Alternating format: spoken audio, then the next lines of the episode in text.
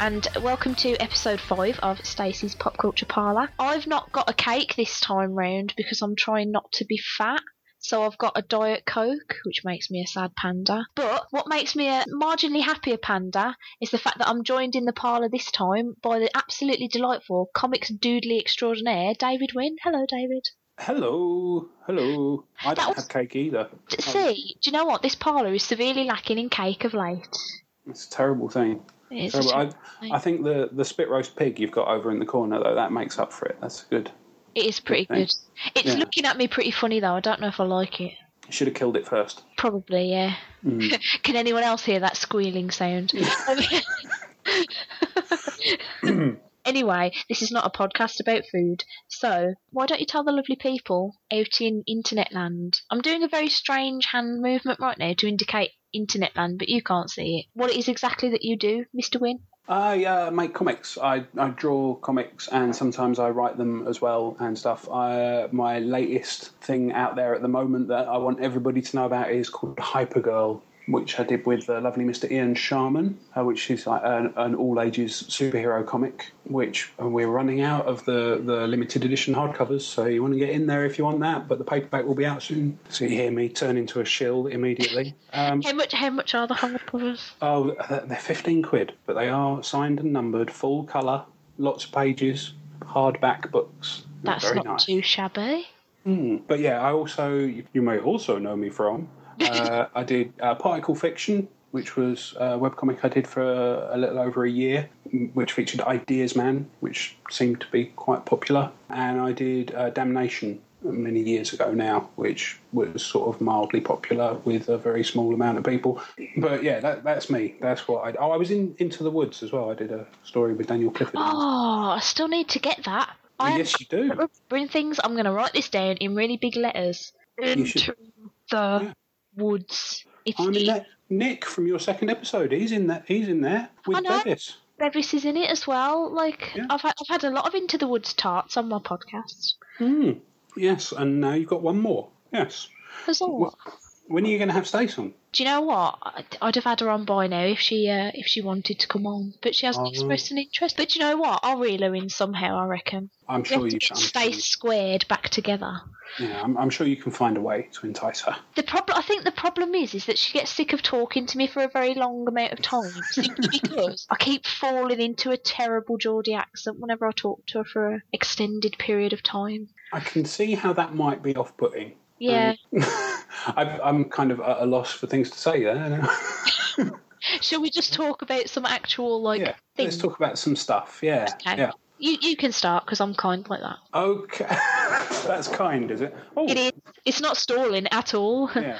Well, uh, ooh, I'm trying to think what pop culture to talk about. Um, uh, well, my my main focus, pretty much all the time, is comics. It's the wrong time of the month for me for comics, actually. Uh, now I tell you, now that we're recording, in that I pick my comics up once a month, and I'll be getting them uh, this coming weekend. so I'm a month behind on everything.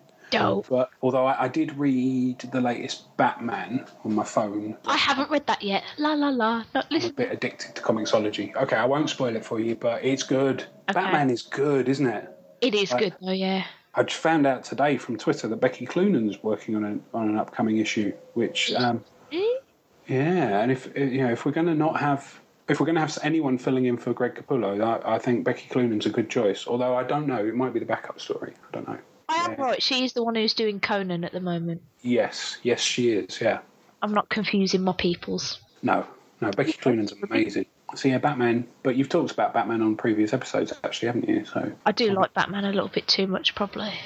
are you reading Wonder Woman? I am, yeah, but I'm a little bit behind. I think I'm about an issue or two behind with that. Okay. Well, I'm an issue behind. I, I think the last one I read was number nine of Wonder Woman. I think that's the last one I read as well. It's that's bloody good. Although. I I have to say the artwork is getting on my nerves a bit. The the changing up between Tony Akins and um, uh, Cliff Chiang Yeah. is. I really like Cliff Chiang's artwork on it. So, like the first four issues or whatever it was that he did in a row were just amazing. And then I'm not warming to Tony Akins on it. I have to say, like he, he's he's got a lovely, clean style, and he's a very you know he's a good storyteller. Like technically, he's very good, but I don't like the way he draws women. I don't think it's a you know it's not bad or anything, but it's quite he, he draws quite sexy women, which for Wonder Woman, you know, one of the things that was so good about it was like, here's a Wonder Woman where it's not about her being sexy. Yeah. And then suddenly she's all uber sexy and in sexy poses and things. And it's like I was really enjoying having one, just one comic without that. You know, like one little breathing space from that kind of thing, and then there it is. So that that's a bit annoying, but it's but it is amazing, and he he can draw. So and the story's just so good. I think it'd be really difficult to. Like, the problem with Cliff Chiang is that his art is so distinctive compared to hmm. a lot of other people's that it's really difficult to like transition nicely from one of his issues to somebody else's because it's like, well, this isn't the same as it was before. That yeah, I I know, I do know what you mean. I think, but I think like my my response to that would be to get someone completely different. Whereas Tony Akins is kind of sort of similar at first glance, like he's because they've both got quite a. I don't, I don't know. I don't want to say it's a clean line because Cliff Chiang's line isn't that clean, but they've they've both It's very pronounced.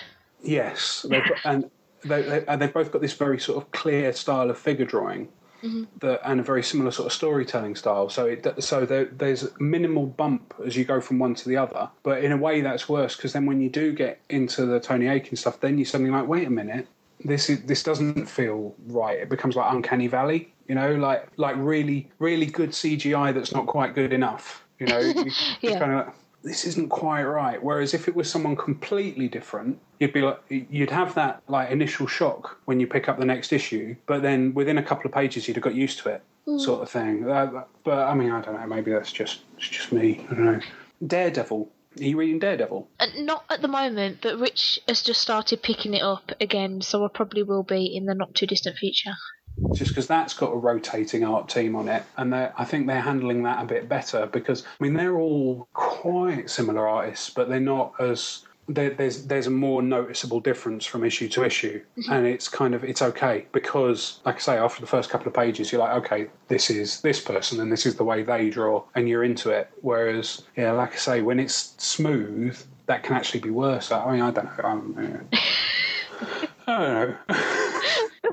I'm kind of I'm kind of picking holes in a comic I really enjoy, so it's, it's silly. Rather than talking about what I like about it, which is I've really been getting into Brian Azzarello as a writer Yeah. lately. Like I, I was um, a little while ago, I, I kind of realised I'd never read any Hellblazer, and um, Oh, and I word. yeah, well exactly. Yeah, I, I kind of thought well, I'm 33 years old and I've never read any Hellblazer. That's this shocking. isn't. Yeah, I, I, I need to do something about this. So so I've I've now read all of Hellblazer. Hooray! And my favourite arc on it turned out to be Brian Azzarello. Funnily enough, like the the one arc written by an Amer- like extended run written by an American actually is my favourite one. I, th- I thought he did a, such a good job, and so I've been reading Spaceman as well. Are you reading Spaceman? no. I've, I, it's, it's past the halfway point now, so I'd, I'd advise waiting for the trade now. But it's a Vertigo sci-fi book, really good, really good, and that's him and Eduardo Risso. So Oh, I like him. it's it's bloody fantastic. But he's he's just got such a poetic way with words. Like this, there's a lot of writers in comics at the moment who are really good at plot, but not so great on dialog mm-hmm. And then you get people who are the other way, like say, I mean, I'm not that I'm not really into Bendis because his style doesn't click for me, but his thing is dialogue. And the the thing I, I get from a lot of people is that they're not very happy with the extended plots of where things go. Whereas Azzarello seems to really like every line has some depth to it, but then the stories are fantastic as well. And it it's it's seems to be quite rare now to find someone who's who's got that ear, but also understands the structure and does all that so well as well. Sorry, Remind I- me again, which was his arc on Hellblazer? Because It's- I haven't, I haven't managed to pick all of it up because I'm really struggling to get a couple of the trades. I think it's Okay. around the sort of third and fourth because they're only on Amazon as used and they're like forty quid, and I'm like, um, fuck off.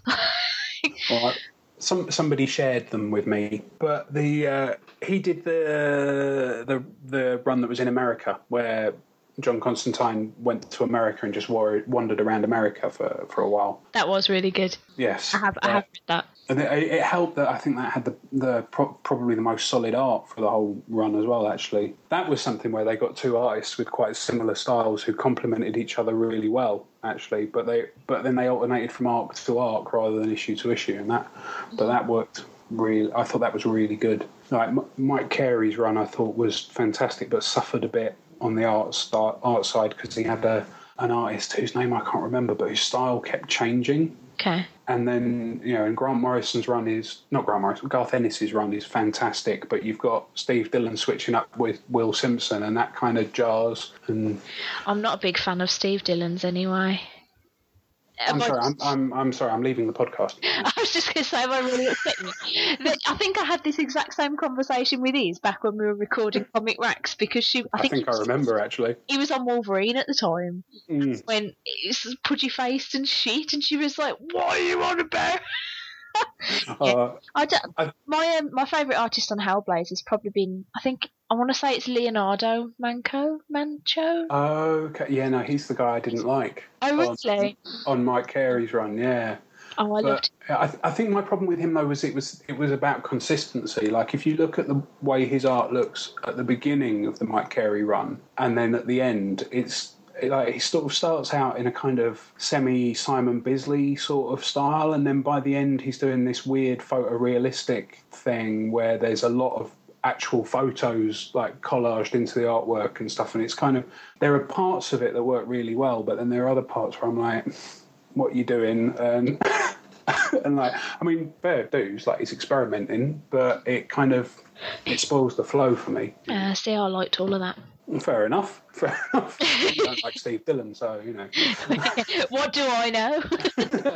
but then, but then it's it, it says something, it doesn't it? Because like Steve Dillon's all about consistency. Like he's like you know what you're going to get with a Steve Dillon comic, so you know you, you're never going to open that up and go, "What's he doing?" Like you know what you're going to get. Whereas Manco, like I say, fair fair dues. He's experimenting. He's trying new things all the time. So like, I, I can definitely see both sides to it. Yeah. Speaking of um, Steve Dillon, now am I making it up, or is he doing stuff with Mark Millar at the moment in that Millarworld thing that he's? I have no idea. No idea. I'm pretty sure I read a comic, and I'm fairly certain I was reading it, going, "I really don't like this. It's a good book, but I don't like this art." And then got to the end and went, "Oh, it's Steve Dillon." Now, I don't know whether to try and look this up on the internet because it could explode our conversation. I, I can do it. I can do it because I'm Okay. because we're talking on my phone and I have my computer open in front of me. Oh, I see. That's Oh quite. God, I've, I've blown the whole parlour thing, haven't I, by saying that?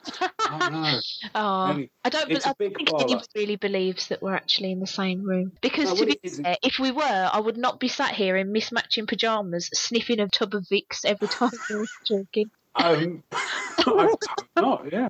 Uh, let me have a look. Uh, okay, it doesn't Yeah, say anything. say, Wikipedia. I want to say it was either called Secret Service, or maybe it was just Secret Service. Because I actually really enjoyed the book so far, uh, which I'm not. because I'm not that that big a fan of Millar usually. Google's not telling me anything about that. I know that Mark Millar's doing a, a, a Secret Service. I'd heard about. I thought that was with um. Oh, what's his name? Uh, God, there's a name to forget. Dave Gibbons. Oh yeah, he's definitely doing something with Dave. I don't like his art much either.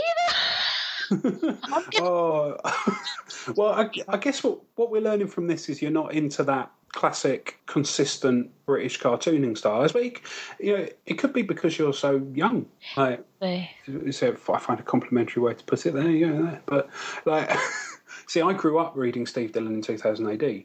Right. And and you know, and Dave Gibbon, like reading the older 2000 AD stuff as well. Dave Gibbons obviously is a, features big in there. So so for me, you know, they're very they're the, they're the style of my childhood. In fact, what, I, you know, I, I when I was very young, I was a big fan of Green Lantern, and Dave Gibbons was the artist on that at the time. So you know, like that's very hardwired into me. Whereas I can see like coming later, it could look, especially you know, because when did you start reading comics? Um, 2005. Okay, well, so so you're yeah, you're coming at it from the other the other way, and you're post '90s, you know, where things have become much more like you're coming in after Bryan Hitch blew up, for goodness sake. So like you're definitely mu- used to a much more uh, explosive and energetic art style, whereas those guys are, are very clear very quite staid in the, and stagey in the way that they do things. I'm not finding anything about about Steve Dillon and Mark Millar, but Yeah, I think it must have been Dave Gibbons. I was thinking about because the other book that he was doing that I read was Super Crooks, and I, that, that's not Dillon either. I don't think. I Yeah, must have. I must have been getting him confused with Dave Gibbons and think because that was somebody else that I don't particularly like the art of. oh, I can I can see the I can see the the crossover. They are quite similar in their sensibility. So, see, for me, I'd probably be reacting the exact opposite way. I'd be like, "This is beautiful," but I'm not. Well, maybe you should read it. the um, no, the, the actual story is really good. I haven't written any Okay. notes about this because I haven't planned to talk about it, so I can't really remember it because it was a while ago. But but the, the you know the general gist of it is that it's you know the Secret Service and it's good. So yeah. Anyway, you were saying. Oh, well, was I? Okay. I mean, the last thing, I- the last thing I read and genuinely personally enjoyed by Mark Millar was probably Ultimates. if I'm honest. I haven't been reading any of that. I'm not. Oh, well, I, I, I'm talking about the original Ultimate. Ah, right. Okay. Oh, crikey. Yeah, I, I, I'm not. It, they, I, I don't like the way he writes people. I think he, he, the Mark Millar really likes writing horrible, horrible people. Um, like, and I need, I need at least one person in there I can kind of feel like I'd get on with. you know, uh, Yeah. Oh, it was interesting. Like Ultimates, even then, I kind of credit the fact that I do like that. I was, I listened to, um, I got Supergods on Audible, the Grant Morrison's book, um, and I listened to that. And in that, he mentions he actually kind of unofficially co-wrote Ultimates and even ghost-wrote one of the issues. And I don't know which one. I'd love to know which one, but I, I kind of wonder, mm, is that why I like that then? Because I used to.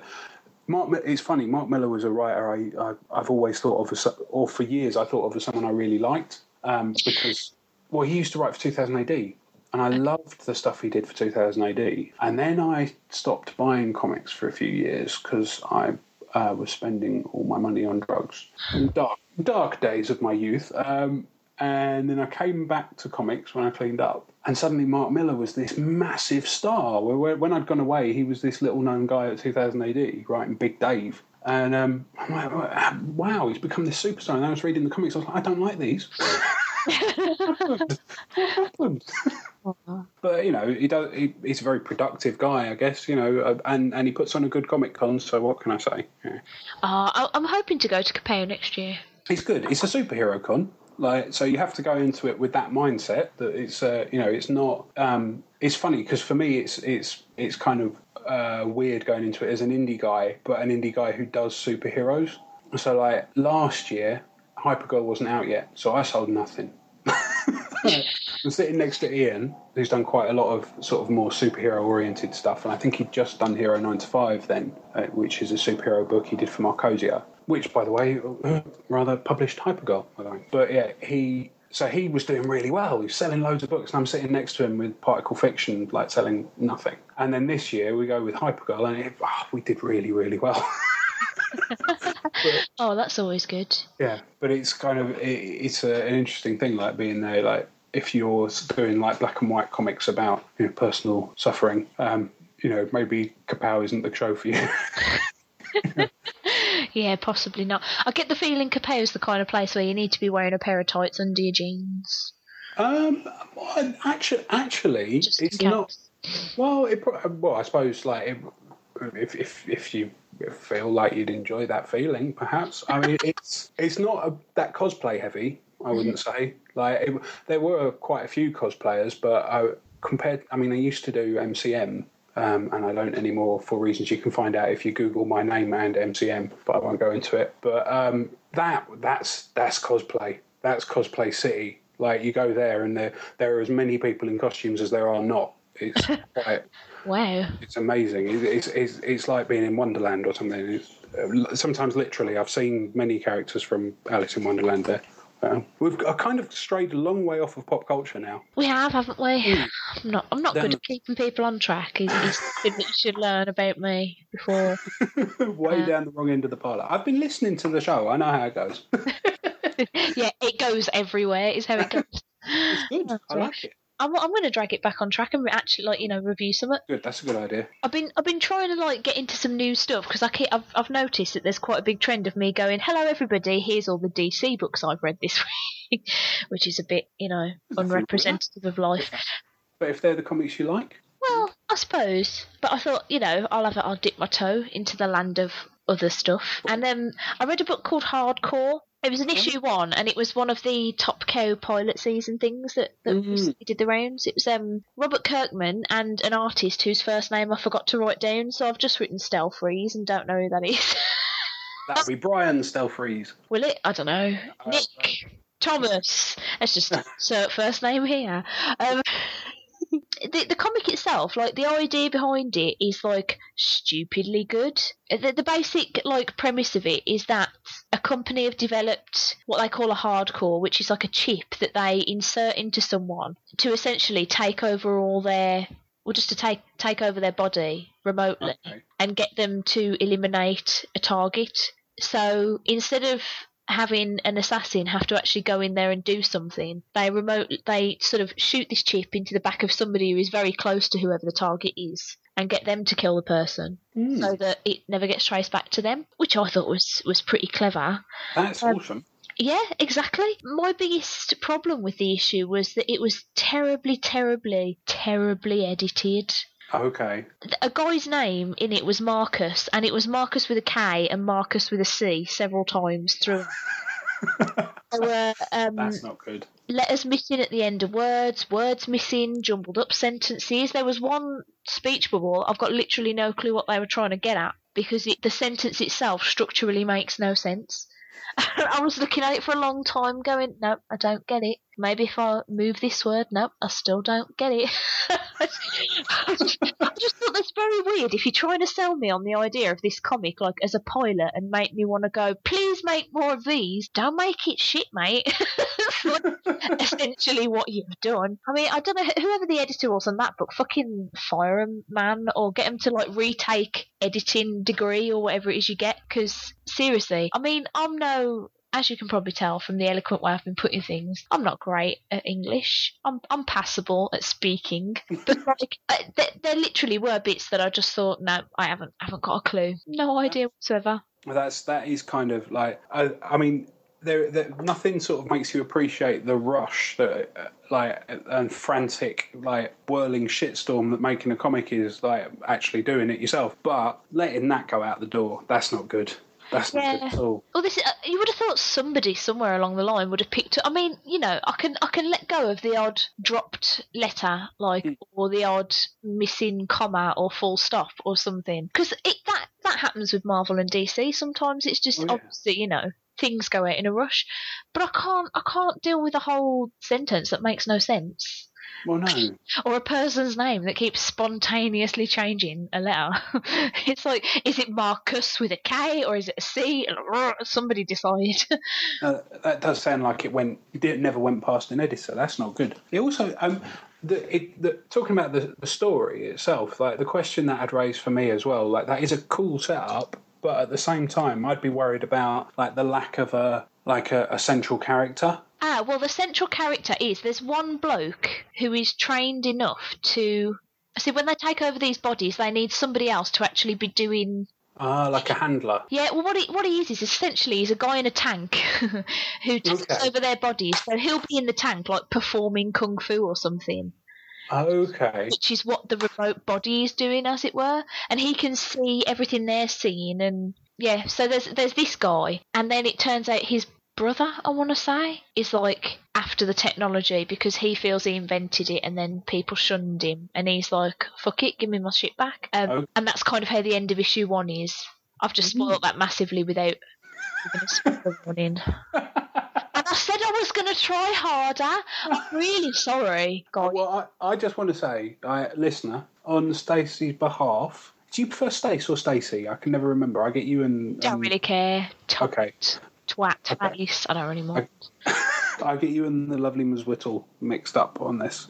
But, um, oh, yes, I'm saying on your behalf, like, if you're listening to this, right, we're talking about stuff that we've read or watched or whatever, we're going to spoil it. I'm going to spoil the shit out of everything. Like, you know, because we're talking about it. Come on. if we start talking about something and you don't want it spoiled, I'm sorry.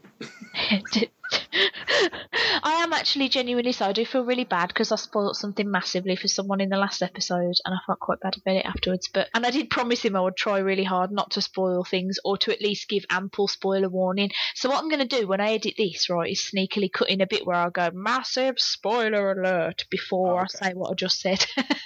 Well, you're you're a you're a better person than I am. I think I might just stick it in the episode blurb thing because uh, I can't be bothered to edit that. So, yeah, going back to hardcore. No, it was really good. The artwork was strange in the sense that it was like this is going to sound horrible. It was like your average sort of generic comic art, except there were a lot of facial lines which made everybody look about 70 odd, and I'm pretty sure none of them were supposed to be 70 odd. That's interesting. I, I mean, I'm a big fan of Brian Stelfreeze, but I haven't seen his work recently. Like he he used to have this very um, high contrast, very angular, stylized look to his work. Um, kind of, I'm trying to think who to compare him to. Have you ever, do you know Tony Harris? yes, Um, have you ever seen any of the like the early Starman? yes. like the first trade or so. Like he he was clearly very influenced by Brian Stelfreeze. So that kind of lots of heavy black and and you know sharp edges and and points and corners on things that wouldn't necessarily have them in real life. Like that's Brian Stelfreeze's sort of style, or I would say that's still that's still true because everybody's Okay. faces are quite angular. It's just that there's a lot of lines within them, and and, and it Mhm. looks. I don't know whether people are supposed to look gaunt or whether they're supposed to look incredibly old, but I don't really think they're supposed to be either. Especially the big beefy guy who's like controlling people from afar in his big tank of whatever. I don't know. Bit strange. Hmm, it sounds kind of like a reverse dollhouse. See, I never saw that, so I don't. I don't know what you're talking about. Okay, I've, I've I've I've watched all of that quite recently on Netflix. Was that because of Eliza Dushku? No, it's Oh, good. Sweden. Because she's a terrible actress. Well, do you know what? I, I've I've never been a fan. Like in with Buffy, like Faith was all. I, I always kind of groaned when Faith turned up in Buffy. Yeah, me so too. I was like, "Mm, this is, oh, here we go, cardboard features again. But then actually, Dollhouse, she impressed me. Like there's there's that program just by its very nature kind of requires the people in it to be really good actors and there are a couple of people who do fall down on the job a bit there there are two main cast members who are spectacularly wooden but she's not one of them I was, Ah. so I was quite impressed That but uh, surprises me. Did you ever see True Calling that she was in that got cancelled? no no That was god awful. I can't even remember what happened. It was so bad, but I just remember her sort of farting about being rubbish. I think what it is, I mean, she's one of those people that um, this happens a lot with actresses. I've noticed, like in, in you know in Hollywood, like actresses even more than like it's happening more and more with men as well. But actresses in particular do get kind of cast on their looks first, and then their abilities second, Yeah. which then means when you get female action heroes, a lot of the time they're not really up to it because they've been chosen for their femininity first and then it's like well that kind of goes against you know like for every like jodie foster say in an action movie like if you've ever seen um oh, i've forgotten the name of the bloody film i was about to mention now but she, like she makes a really good action hero like i believe jodie foster could kick the shit out of me in an alley right I do not believe that that Eliza Dushku could. I just don't. I don't don't believe it. Like Lucy Lawless, I believe, but yeah. but most, yeah, mo- it, it seems to be a big problem. Like, uh, and it's becoming more so with men as well. Like every time I see Leonardo DiCaprio in, in an action role, I just kind of giggle. yeah, he's not. um He's not threatening, No, any way, really. shape, or form.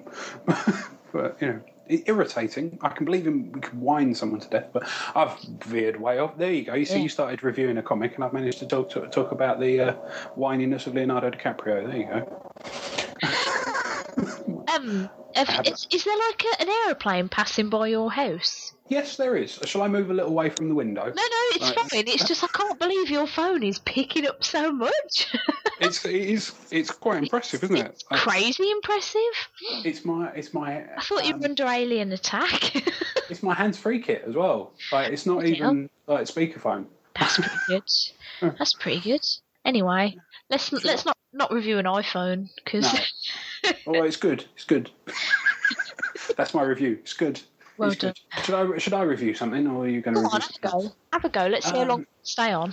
What shall I review? What shall I review? Uh, I'll tell you what I've had a lot of experience of just lately. I'm um, moving away from comics, although I, I will talk about comics again, I'm sure. But like, uh, I have to I preface this with I haven't actually had any experience of this thing I'm about to talk about because that would be illegal, right? But you know, if um, uh, let's pretend for a minute that that I had seen all of the first series of the Green Lantern animated series. I'm going to play that role now, and so this is what I would say if I had seen it, which is it's really good. It's I, uh, it's um yeah, I'm completely in character now. I really enjoyed it. It's it's um it has one sort of poor episode, which is the Star Sapphire episode, um, but even that kind of redeems itself as it uh, towards the end because it turns out to be meaningful in the the overarching plot. But it, I was really impressed with the way they they kind of wove together a a, a season long story. But still having each episode kind of work on its own and and using all of that crazy Green Lantern mythology that they've got going on now with like purple rings and blue rings and yellow rings and, and green like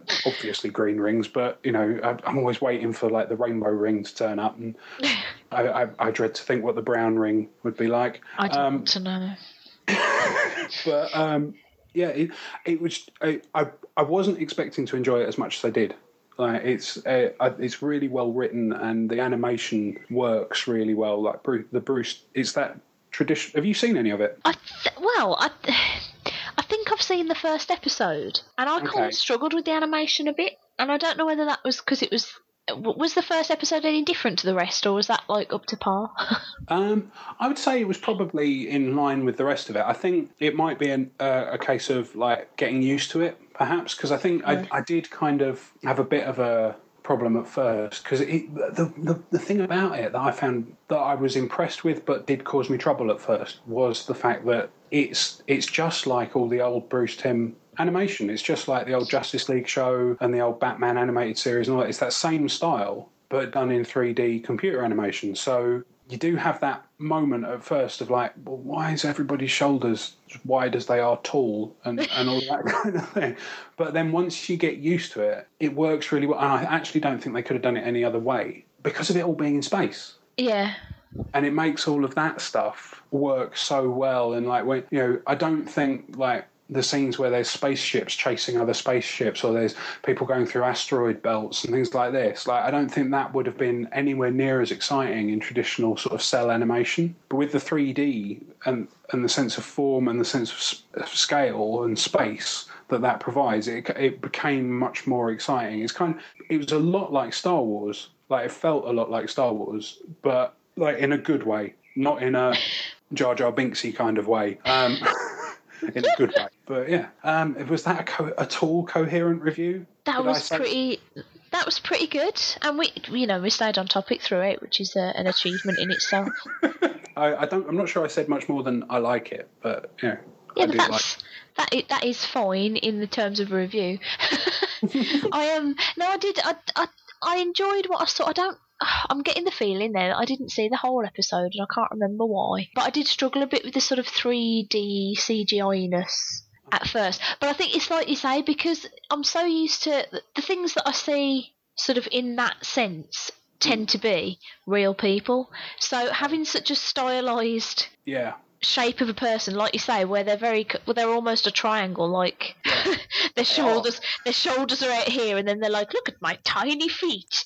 I tell you what, they're the worst fucking action figures you could ever fucking own because they just keep toppling over every time anybody like a breeze rolls by.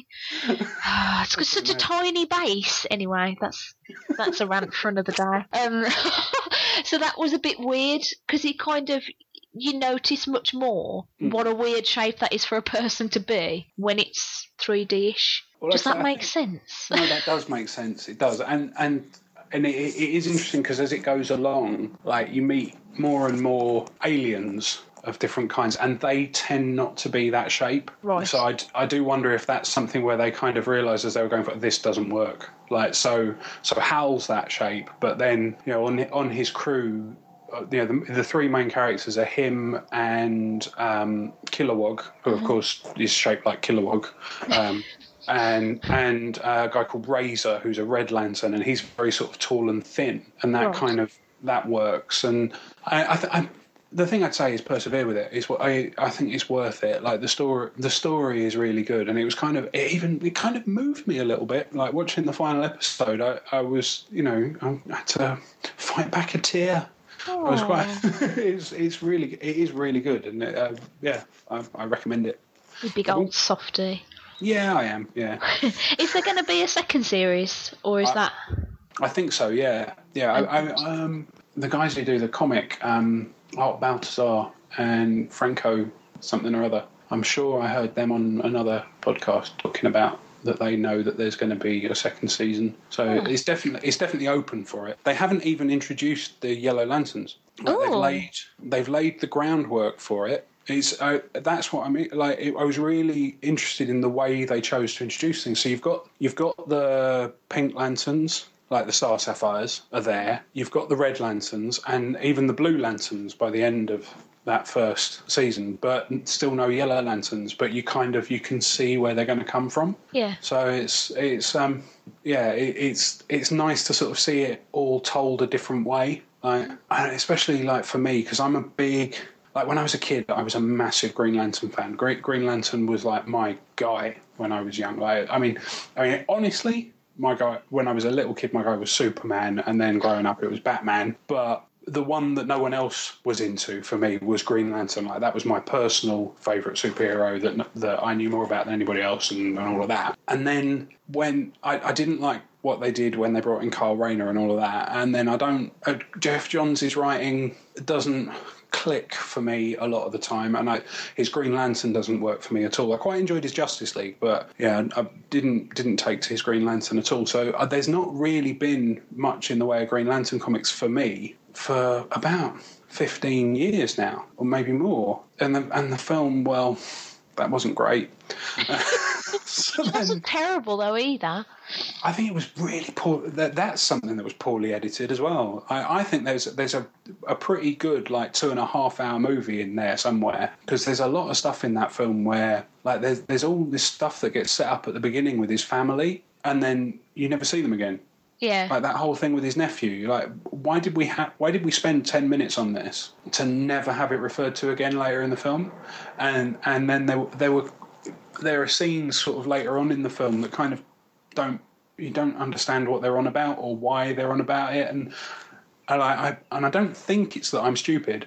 I think it's that they cut chunks out of that film to make it two hours long. Mm-hmm. So I yeah, but but anyway, so what I'm saying is it's really nice to have a version of Green Lantern out there that I can enjoy and get into. Like so, yeah. I'm also really enjoying Young Justice at the moment. I'm, I'm you may have guessed I'm I'm I'm mad on the cartoons. I- any kind of superhero cartoon, I bloody love it, I, and, and not just. I'm I'm I'm the biggest adult Ben 10 fan you will ever find. I really need to uh, to start watching more cartoons because I mean I've been trying to keep up with so many TV shows and then there are new ones starting that I've, I need to watch and I'm still I haven't I've just started Fringe. I mean that was why am I starting Fringe when there's so many episodes and I haven't even started Game of Thrones yet. Fucking hell. Never watched Game of Thrones. See, that's the thing. Is my cartoons are my vice. I don't do TV. I don't really do very much of. Like I,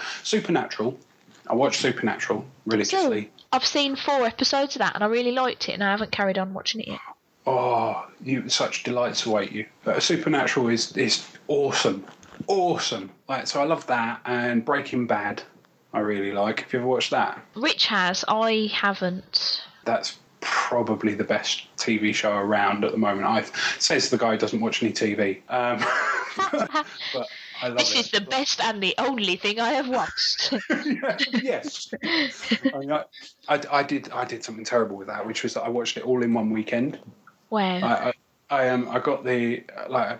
Uh, someone shared the first couple of episodes with me, um, and I really enjoyed them. So I was like, "Oh, I'll watch some more of this." And then, and then I was I was having I was I was getting ready to uh, go down to Southampton actually to go and see the Monkey on My Back guys, and um, I I didn't sleep for three days because I was just watching this show. watched the whole Yeah. thing in one weekend because I couldn't stop. Couldn't stop. It was That's quite a rousing endorsement of a show, really, isn't it? yes, yeah, I think so. so yeah, but uh, yeah, in terms of live action TV, I don't really do it. It's it's it's all about the cartoons for me. I, I, yeah, yeah, Young Justice, I, and uh, Generator Rex. Have you ever watched Generator Rex? No. That's by the same people who do Ben Ten. It's um, it's very similar sort of thing, but it's kind of skewed a bit older. But that's very good. But but anyway, I've I've. There, it- this is not Dave's cartoon podcast. This is Stacey's pop culture parlor. Yeah, well, cartoons count. I've recently. It's quite sad that some of the things that I actually quite enjoy watching cartoon wise are the things that are actually blatantly aimed at younger people. Because, like, kind of in love with Adventure Time. Okay. Ever watched that? And um, have you ever seen Kick Buttowski? See, I, I yeah, no, I, I watched the superhero cartoons. Um, I've, I've never, I've, I've, I think I've watched one Adventure Time, and it was just a bit, It's weird. yeah, It's completely bonkers, but I think that's why I love it because I'm like, I don't know what's happening. It's cute. I love it. Yeah. It, it, it didn't, it didn't hook me in, I have to say. But I, I kind of, I see why people like it, but it was, yeah, I don't think that was. There were no, there were no giant robots. There was no like flying and punching, and uh, that's what I want: giant robots, flying, punching, explosions. You know, these are the things that I that I go to my pop culture for. Pretty much whatever medium it's in. you know, um, so. You So know, you're a big fan of the Transformers movies, then? um, uh, to up to a point, yeah. I, I, I like the first one. I've got it on DVD. I fast forward through the human bits. oh, do you know what? I'm so glad you said that. Like that film has the potential to be so good if you cut out this whole Shia LaBeouf thing and Oh, this mystical glasses on the fucking internet shit. Right, that film in my head should have been Decepticons need an energy source and think, fucking hell, that Earth's like plentiful. Come down. Autobots come down and go, mate, what are you playing at? Have a big fight. The only human element for me should have been the army going, what the shit is this? Shoot it with cannons Yes. and then film. Voila, it's done for you. I'd have been happy with that. I, I, yeah, I mean, really, it should have been an animated movie for kids. Really, like a computer animated movie. Uh, Avoid that whole like worry, and it would have been great. I mean, I've I really, yeah, I really enjoy like that kind of big CGI action spectacle. So you know, I, I, and I'm I'm not ashamed of it. I mean, it's anima- It's another form of animation. So I really enjoy watching that kind of thing. But yeah, all the stuff with Sheila the Beef. Yeah, And the, the thing that annoyed me about the second one is that I mean I haven't seen whatever the third one was called, but the, the thing that bothered me about the second one is that a lot of the action, and to be fair, in a Transformers film, what I want to see is robots kicking the shit out of each other. Hmm. A lot of it happens completely obscured by trees or ancient Okay. ruins. I've not seen the second or third one. I, like, There's like there's like a massive fight at the end, but it's it's like I don't know I don't know where they are, but there's just loads of ruins, and the the shot is like it's done so that you sort of pan along these ruins, and vaguely behind them you can see the occasional robot arm flying around. what is this fight? I needed this fight. Why are you taking it from me? Shake him See- off to the cinema screen like a mad See-. What that says to me is that there was an, a CGI animator somewhere, like who'd got who's on a strict deadline. Who was like, "How can I, how can I do this?" I know this thing that's meant to be the background. I'll make that the foreground, and I'll just you know, put a hand in there for a minute. And Absolutely nuts. Absolutely nuts. Um, I think you know what we should talk about. I can't remember if you discussed it on your last episode or not, but I don't know if it was out yet. Have you seen Avengers? Avengers Assemble. Of course I have twice. Of course you have. Of course. I have. Of course I have. Whole twice. I dragged my mum it, to see it good. time. Wait. Wait. I I- can't even, I still can't form sentences, like coherent sentences, about how much I love that movie. I spent most of the film just giggling. Like I was just sitting there, like this is amazing. this is so good. It's so good. And it's it's just uh, like for me, even the little niggly things that people have pointed out that were slightly wrong with it, I'm like, I don't even remotely care because look at the rest of it. Oh, like what? Anyway, like what was wrong with it? I didn't notice anything wrong with it. pointed out somebody online you know what people do online is watch something and then go this was shit because of this tiny tiny detail and what it was was you know when okay, seriously going to spoil the absolute bejesus out of this within the Okay. You know the bit where they're on the plane and they've just arrested Loki and Thor kind of nicks him and has a bit of a kerfuffle in the woods? Oh yeah, Well- yeah. Thor doesn't really talk to Loki much, but Right. then the next scene when he's on the helicarrier thingy majiggy doodah, he basically tells everybody Loki's plan. And the the nitpick that somebody pointed out was how the fuck did he know that? Because Loki never told him. Well, magic. Cares? Who cares? Because look at Mark Ruffalo, isn't he amazeballs? well, and, and magic, magic. He's Thor. you know what I mean? As well, but he just thought logically, like about what his brother would probably want out of this situation. You know, maybe because he has Yeah. lived with him his whole life. Fucking exactly. stop mm. nitpicking, right, and enjoy the fact that this film is sheer orgasm.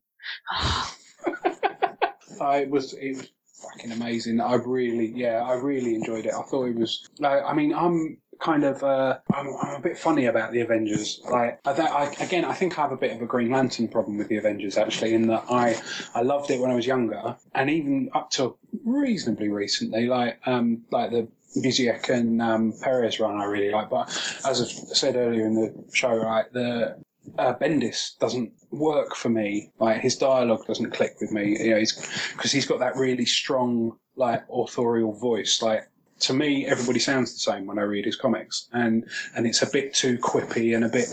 I feel like I'm watching Friends in spandex, and which is you know it's cool, and I, I get the appeal, but it, it you know that that's always a a fine. Sorry, here, I'm going on a massive aside now, but that, that's always a fine line with writers who have that strong voice, like Warren Ellis. I love Warren Ellis, but I would never fault anyone for not liking Warren Ellis's stuff because he, you know, you you can spot a line of Warren Ellis dialogue a mile away because he, he does have that voice that comes through in everything, and but and you know, and Bendis is like that, and his voice doesn't work for me. So yeah, so Avengers, I haven't been able to enjoy the Avengers for a long time to be able to to have something there that's got Captain America and it's got Iron Man and it's got the Hulk and they're you know it's got Thor and they're interacting the way that they should. And you know not that they don't interact that way in the comics they they pretty much do but but this now it's with Joss Whedon's voice which again very distinctive but I like his voice. It's it's awesome. It's so good.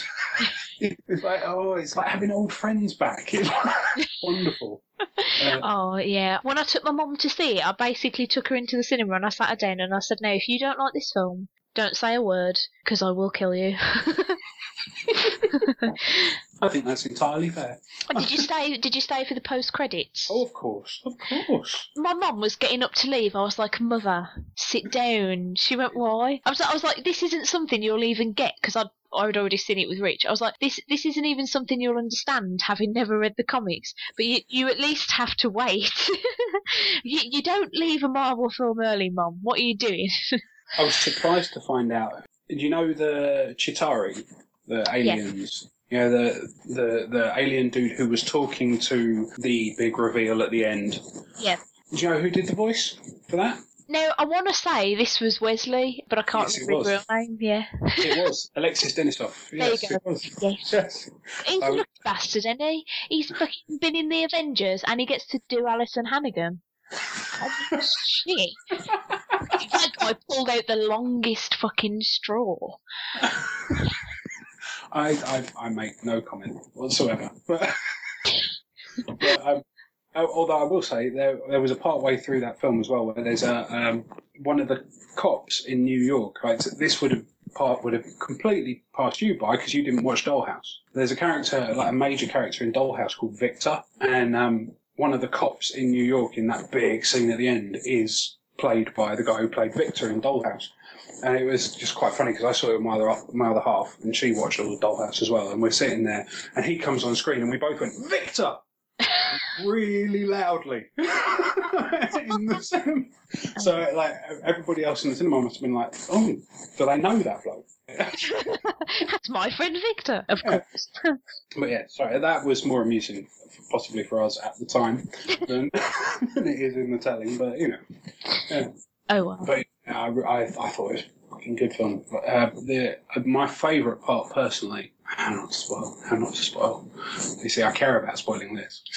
but um, Oh, I think I think me and Laura spoiled it to buggery last time. So you know the line "puny god." Yes, yeah. The moment preceding that, immediately preceding that, the, the little scene there, the boom, boom, boom, boom, boom scene there. That's just, I, I, I nearly pissed myself. See, my favourite bit. I did reference it in the last episode, but I never spoiled it, so I'm gonna spoil it now. I assume, I assume everyone, right, who wants to see the Avengers will have seen it by now, and if not, it is your own fucking fault for not Yeah. getting off your arse and going to see it because it's awesome. There's a bit where Nick Fury says something and he makes a reference to Wizard of Oz, and Captain America goes, "I get that one," and he's he's so excited that he gets this reference, and everyone looks at him and he's like, "Well, I got that reference."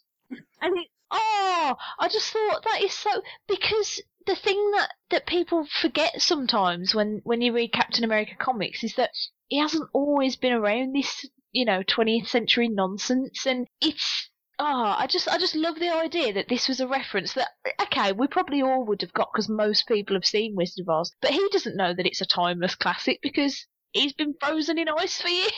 It's, oh, I That love is the, that's the genius of the whole way that they're doing it, though, isn't it? Is that that um, they don't have to spend all that time filling in and, and remind, so they can make all the they can write the characters the way they should be, and you can have Captain America saying lines like that.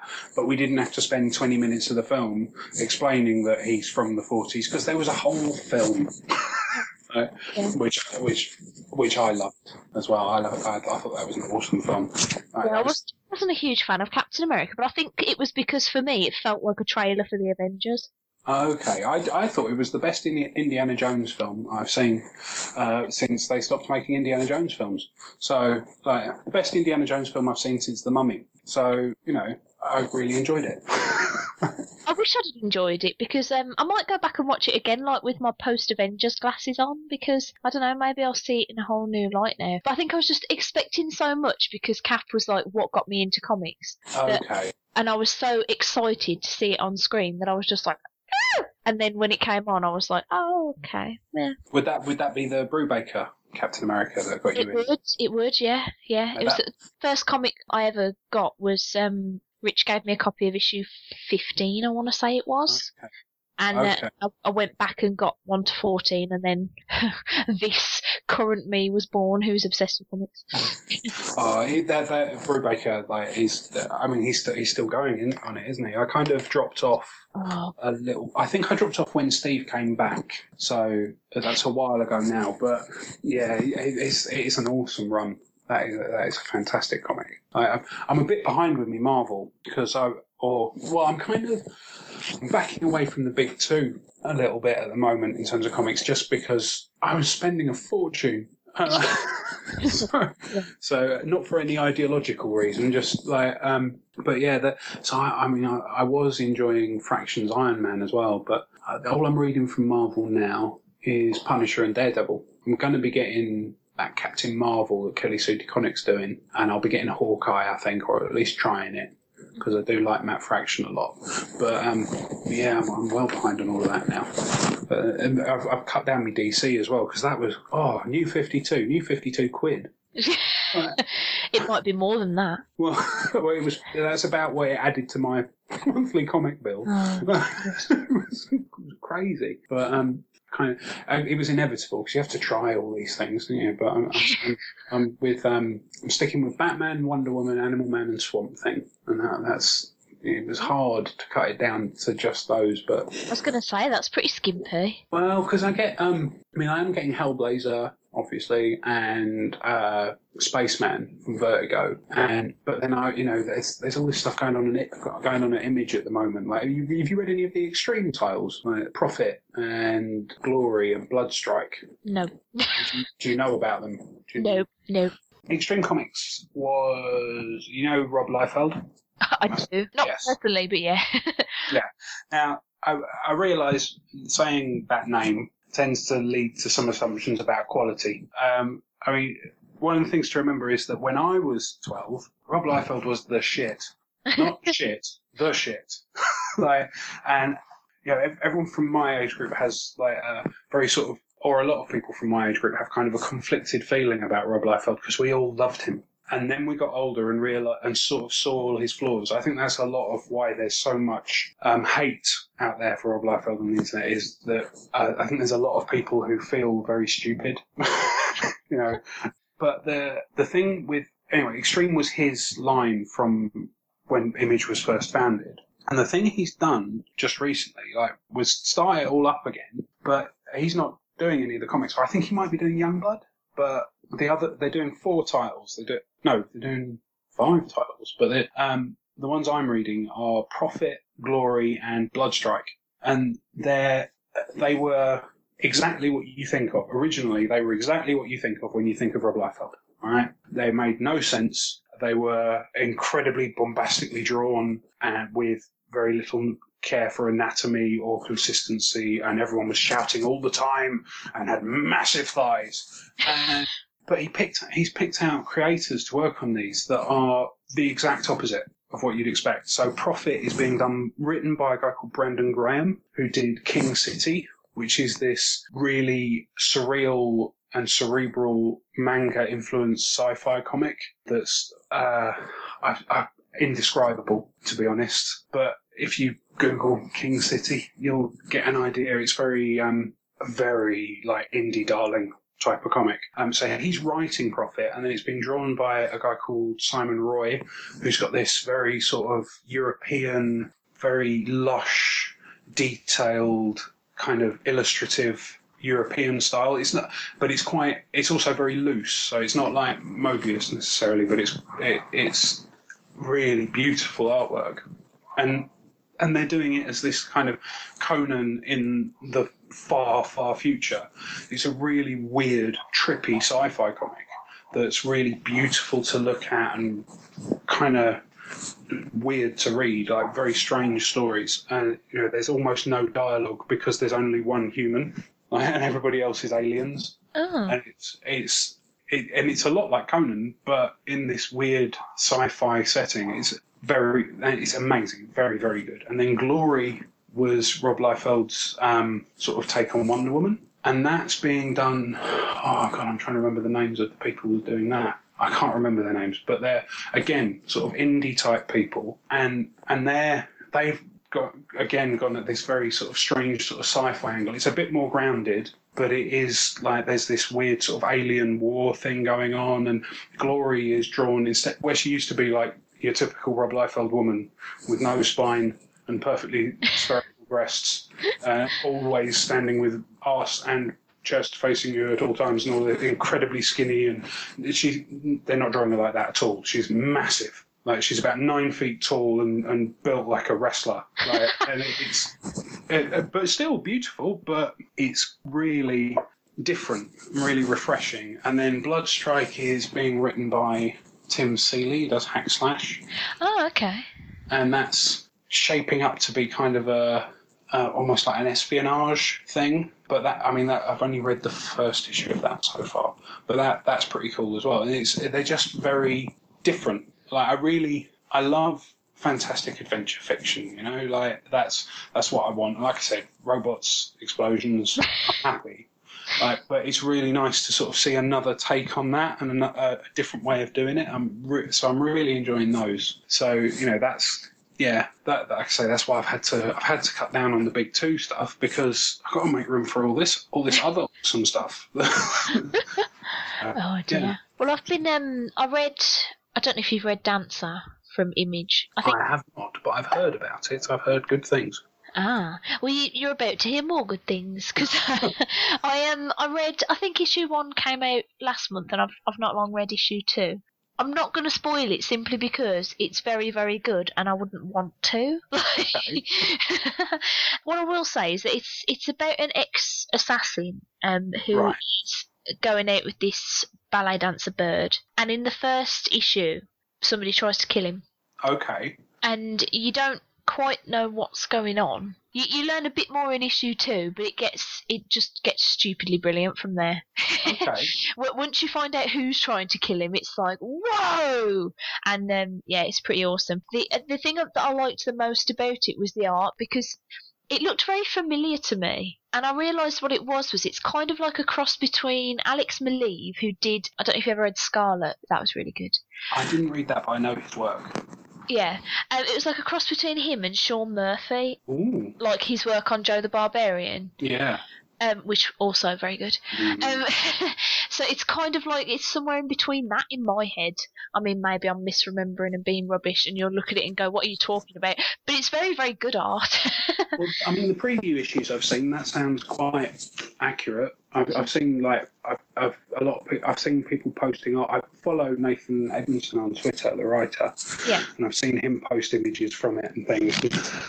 yeah, that, that that sounds kind of in line with it. I, I, I've, the main thing that sticks in my head is that cover to the first issue. That was very striking. Oh, Right. it's brilliant. Yeah, the, the whole um the whole of the issues are done like that. It's like the Okay. it never like wavers in quality. It's very very good like throughout. And yeah, like the story, like I say, I don't want to say much more about it simply because it is so good that I wouldn't want to ruin the awesome awesomeness of it. But I would definitely recommend reading it if you're into, particularly if you're into the sort of spy espionage.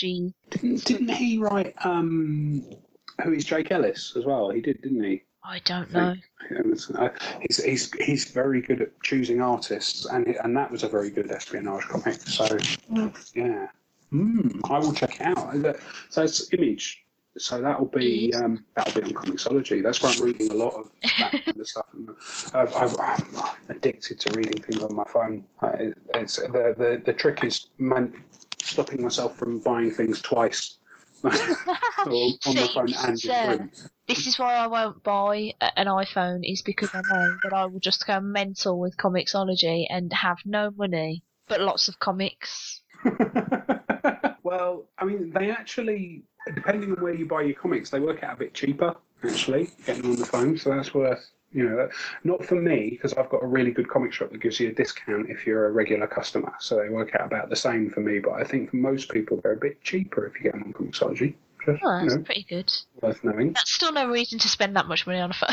I would, I would entirely murder my budget. I think if I um if I went anywhere near Comixology. to be honest, it's the whole reason I got an iPhone. it was just so that I could have Comixology.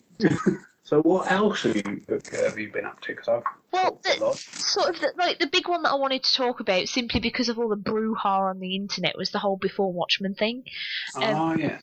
I've only read Minutemen so far, but I have got Silk Spectre to read.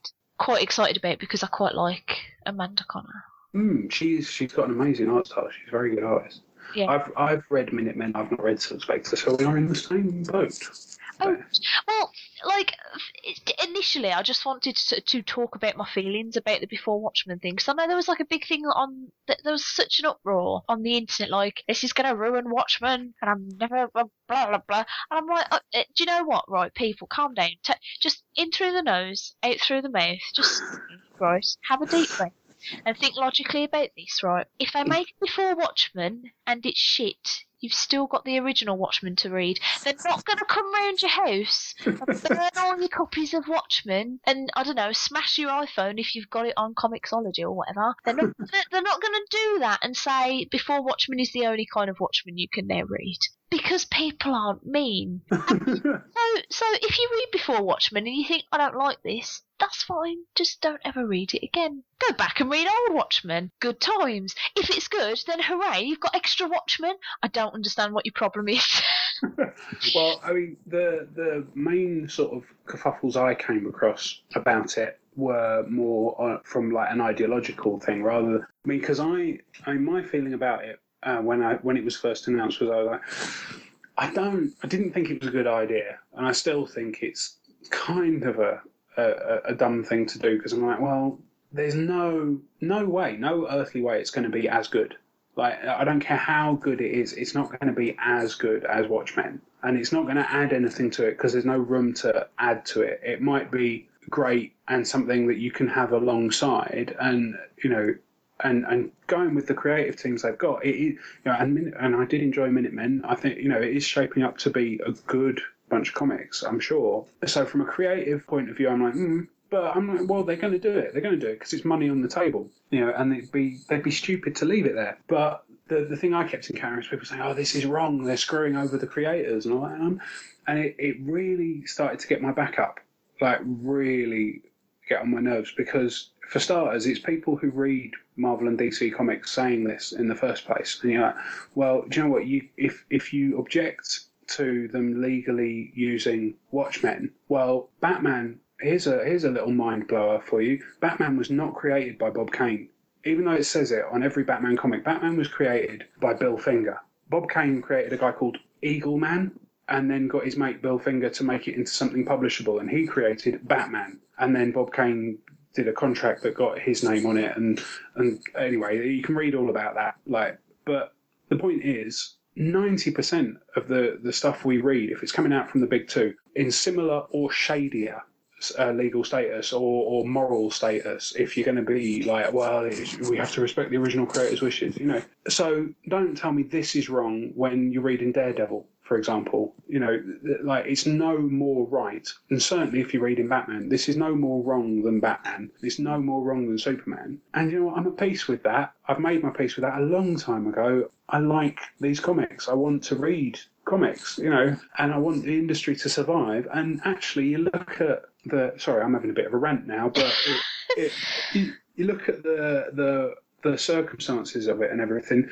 They signed some pretty crystal clear fucking contracts, and they, you know, yeah, they didn't come out of it the way they wanted to or the way they were hoping to, but they they always knew this was a possibility. And saying they didn't is just well, it, the only way they didn't is if they didn't read the contracts. And well, you know what? John Higgins is actually drawing some of it, and I think that's another thing that kind of gets my back up. Is a lot of it, everyone's talking about Alan Moore. I've not seen anyone um, saying where's their respect for Dave Gibbons and where's their respect for John Higgins because oh look, they're actually involved, and and they worked on the comic too, and actually. Alan Moore didn't make Watchmen by himself. Dave Gibbons created Nite Owl, and he has the drawings to prove it from when he was five. Like, so do you know what? Like, back the fuck off. You know, like writers are not the be all and end all of this. They're speaking as somebody who draws, I, uh, you know, so yeah, I, I kind of, I, I almost, almost want to enjoy them just to piss people off. I think, and, and even, and I mean, even, you know, there's one guy I, I'm not going to name, but there's one guy on the internet whose opinions I generally respect, but he's really got his back up about this, and he has at least give, give him his due. He stopped reading all big two comics. So hmm. fair enough. Like he's got the courage of his convictions to do that. Except he's really into computer games. Now, correct me if I'm wrong, but I'm pretty sure most of those properties are owned by corporations who are not giving the creator, the original creators of those properties, a fair deal. Like I'm, pr- I mean, I don't know, but I'm pretty sure whoever came up with Lara Croft doesn't have their name coming up at the beginning of every Tomb Raider game.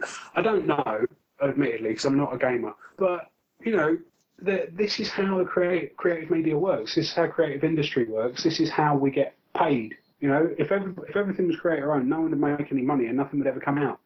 You know, so it's just how it is. But anyway, yeah, rant over.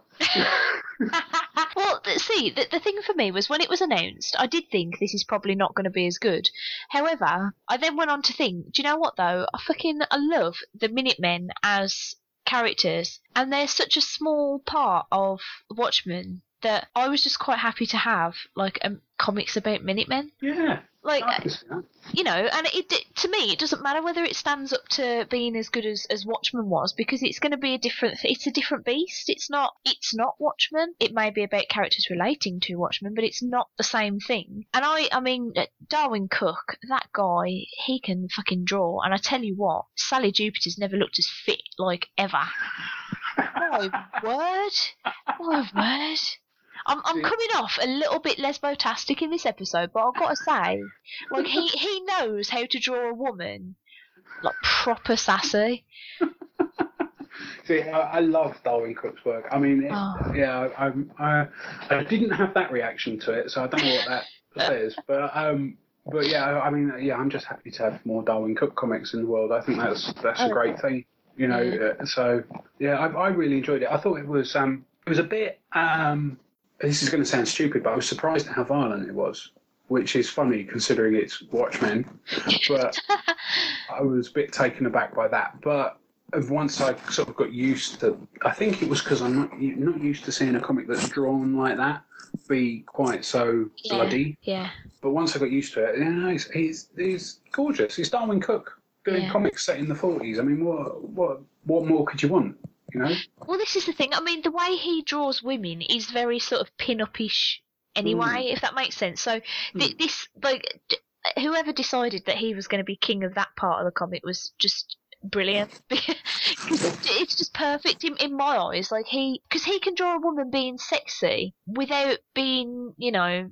A woman wearing like no, I mean yeah okay Sally Jupiter does pretty much wear nothing, but, but like if you look at other comics, he can draw a woman entirely clad in like jeans and a turtleneck for crying out hmm. loud, and she can still be the sexiest thing in the whole book. He Yes. just it yeah he just knows how to draw a woman, and I just yeah I just I love him, and I thought it was a good start.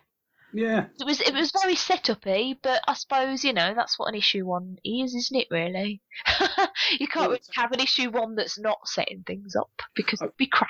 But I, I found it work. I, I was impressed with how well it works as like a single issue. Like knowing that this, I mean, obviously these are being done for the collections. That's where they're going to make their money. But even with that, I mean, I, I guarantee you the Straczynski stuff isn't going to work as well as single issues as this does. But I, I like it. It felt like a comic. It felt like I read a, a proper comic, like a, an old-fashioned individual issue, and that's kind of true to the original because that's one of the genius things about Watchmen is it's this great big story, but each individual issue works by itself as well. And uh, yeah, it was, really good. Um, um, it's, it's a, he's a master, so so it's a masterpiece if you see what I mean. Like I, I, I would I would rather like he spent that time on an, on, a, on an extra Parker book. I have to admit, like because I love those. But I mean, or in fact, you know, my personal taste, I'd rather it was a Batman book. But, but this will do. This will definitely do. And I, I like the bit with Silk Spectre as well. I was, I Yeah. was not Silk Spectre, um, the Silhouette, because I was yeah I was interested to see how he was going to play that because I know he's um he's not the most liberal-minded individual from what I've what I understand. So I, I wasn't quite sure how he was going to handle that, but I thought he did, dealt with it very well. I was yeah very very pleased with it. I am going to steer this in an entirely mad direction now, like completely away from comics and telly and all sorts of things. I entirely by accident on Facebook. This is the only time I've ever come across a Facebook ad that I've actually given a shit about. Entirely by accident, stumbled upon a little tour of the Hitchhiker's Guide to the Galaxy radio show live stage Ooh. show. It was the original cast from the radio show. Oh fucking hell! Yeah. It, the the only thing was there was a different person playing the guide uh, in Okay. every sort of in each different location. For Birmingham, it was Phil Jupitus, and uh, I was wow. just, yeah, I was a bit like, oh, not sure how that'll go down, but he actually he did a really cracking job of it. I was I was very impressed, but it was just so much fun because I mean, uh, for those who don't know, The Hitchhiker's Guide to the Galaxy is probably one of the greatest radio slash uh, book. He says it's a trilogy. There were five of them, and then somebody else brought out a sixth. So you know, uh, a trilogy of books, and then there was a TV show that was great, and then there was a film that was, you know, was, there was a film, and actually the film wasn't that bad. I should Yeah, I like. I shouldn't reckon it. I liked I liked the film in a sense, but that's another story for another It time. was a it was a different thing. you Yeah. know, and that's okay because they're all different, aren't they? The book, the radio show is different from the TV show, which is different from the books. So Yeah, it's all. I don't think even Douglas Adams knows what what really happened. it's just just a lot of stuff occurs. But the the thing that was was brilliant was adapting it for the stage as a radio show. mm, They were so inventive about the way that they did it. The the greatest part I thought was that on the uh, as you were looking at it on the left hand corner of the stage, they got the live band and they were awesome. And just in front of them was this this sort of big table with two blokes and a shitload of weird looking props. And I was thinking, Okay. what is this? Well, that was this that was the sound effects table, and it was so much fun to watch them scurrying about like clanking toilet seat lids together. And yeah, I mean, watching two blokes trying to make the sound of a sperm whale hitting the ground at great speed was just the funniest thing I've ever seen. Um, just so so good. I just I couldn't stop laughing the entire time. I, I mean, I love the Hitchhiker's Guide anyway. I always get told off by true uh, Hitchhiker's nerds because I read the books first, so in my head they came first, but I know that they didn't. I, for me, it was all- I I saw the TV show first, so Because I'm pretty sure it was the radio show to begin with, wasn't it? And then it was. it was then it was telly. I want to say, but I could be lying. I don't know. I I don't know. I don't know what order it all came in. I I did read the books. I've listened to some of the radio show, but not all of it. But it's, for me, the TV show is for for me. That's that's the primary version. Like that's the one I remember really well, and you know, and that theme tune, and you know, I, I loved that TV show. I quite enjoyed the film. Thought it was all right, but I'd, I'd love to have seen that. so is that on tour still, or have I missed it? Um, I think it is, but I don't know where it will be now because I, I saw it last Tuesday, and I think that was one of the first couple of days. But I don't know where it's been or where it's going to. Um, and by the time this episode comes out, it'll have probably finished. So sorry, everybody else. You're all gonna miss it. Googling it as we speak. Oh, good times.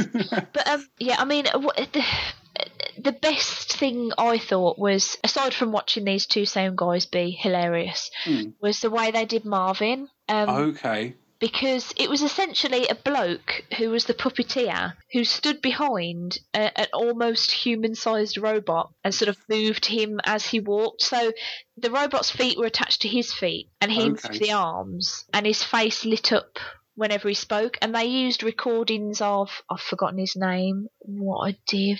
The guy who who did the voice for Marvin on the radio show. They used Okay. recordings of him. And they even did. I did. I did not know. This is how. This is how rubbish uh, a Douglas Adams fan that I am. I did not know that Marvin had songs that were in the charts. oh Um, my god, I didn't know that. oh my word! He performed one of them, and that was probably just. I may have done a little wee. I was laughing so hard. Like it's. It was just such a fun night because I love going to the theatre, but I particularly like it when I can come out laughing. Like you know, it's nice to go and see a play like of Mice and Men, but you know, I don't. I don't like to cry. I don't like seeing um, Matthew Kelly get shot in the face, but because I that's don't know about that. that's that's what happened when I saw it. Um, okay. so I, I, I just love. I, it sounds stupidly cliche, but I just love a good laugh. And I went to see it with my friend Paul Richardson, who is also a comics nerd, and uh, we just. I don't think we we stopped laughing all night. We we pretty much went to Nando's, talked about comics, ate a lot of chicken, had a good laugh, and went home again. It was great. That Um, sounds awesome. and it, like, if by any chance it's still touring by the time I actually get this episode edited and put onto the internet, and you can actually, you know, get to one of the performances, I would highly recommend it because it's just, I mean, trying to describe The Hitchhiker's Guide to the Galaxy for people that don't know is. It's a mammoth task because it's entirely doolally, but it's also effing brilliant. Yeah, Yeah. I just I, the, the adaptation was so good, and seeing the original cast all together, and I mean the, the brilliant thing about live shows like that as well is that sometimes they'd fumble their lines and make a joke of it, and it, and that would add to the funny. And a brilliant little feature that they had as well is that they recorded every night, and a few days later they put it up on their the website so Oh, that you cool. could download the show that you were at, Oh, which I haven't done yet, but I will. I'm So- on the website right now, so I might have a might see if I can. Do, do you have to have your ticket number to be able to download it, or can anyone download them? Um, I would assume anybody could. I don't know. I, I mean, maybe there's a charge. I'm not sure. Maybe without a ticket. That I don't know. I haven't really looked into it because I need to do it on Richie's computer because he's my iTunes is set up on his computer. Okay. Oh. Well, I I'm going to have a look into that. I'm on the website right now. I've got the tour dates up in front of me, and I tell you what, right, it is still going. It's going up till the 21st of July, Oh. and I'm I'm sitting here considering a trip to Edinburgh. And I'll tell you why, because like you got some cool people doing the voice of the book. You got like Clive Anderson, ah, you know, I quite like Roger McGough, who I love doing the voice. So you got uh, Phil Jupitus is going to be doing it again. Hugh Dennis, uh, John Lloyd, who Oh, worked on the original show. be But in on the twenty first of July in Edinburgh, Yeah. it's Neil Gaiman. shit! I'm going to be in Manchester on the 21st, seeing The Dark Knight at the IMAX.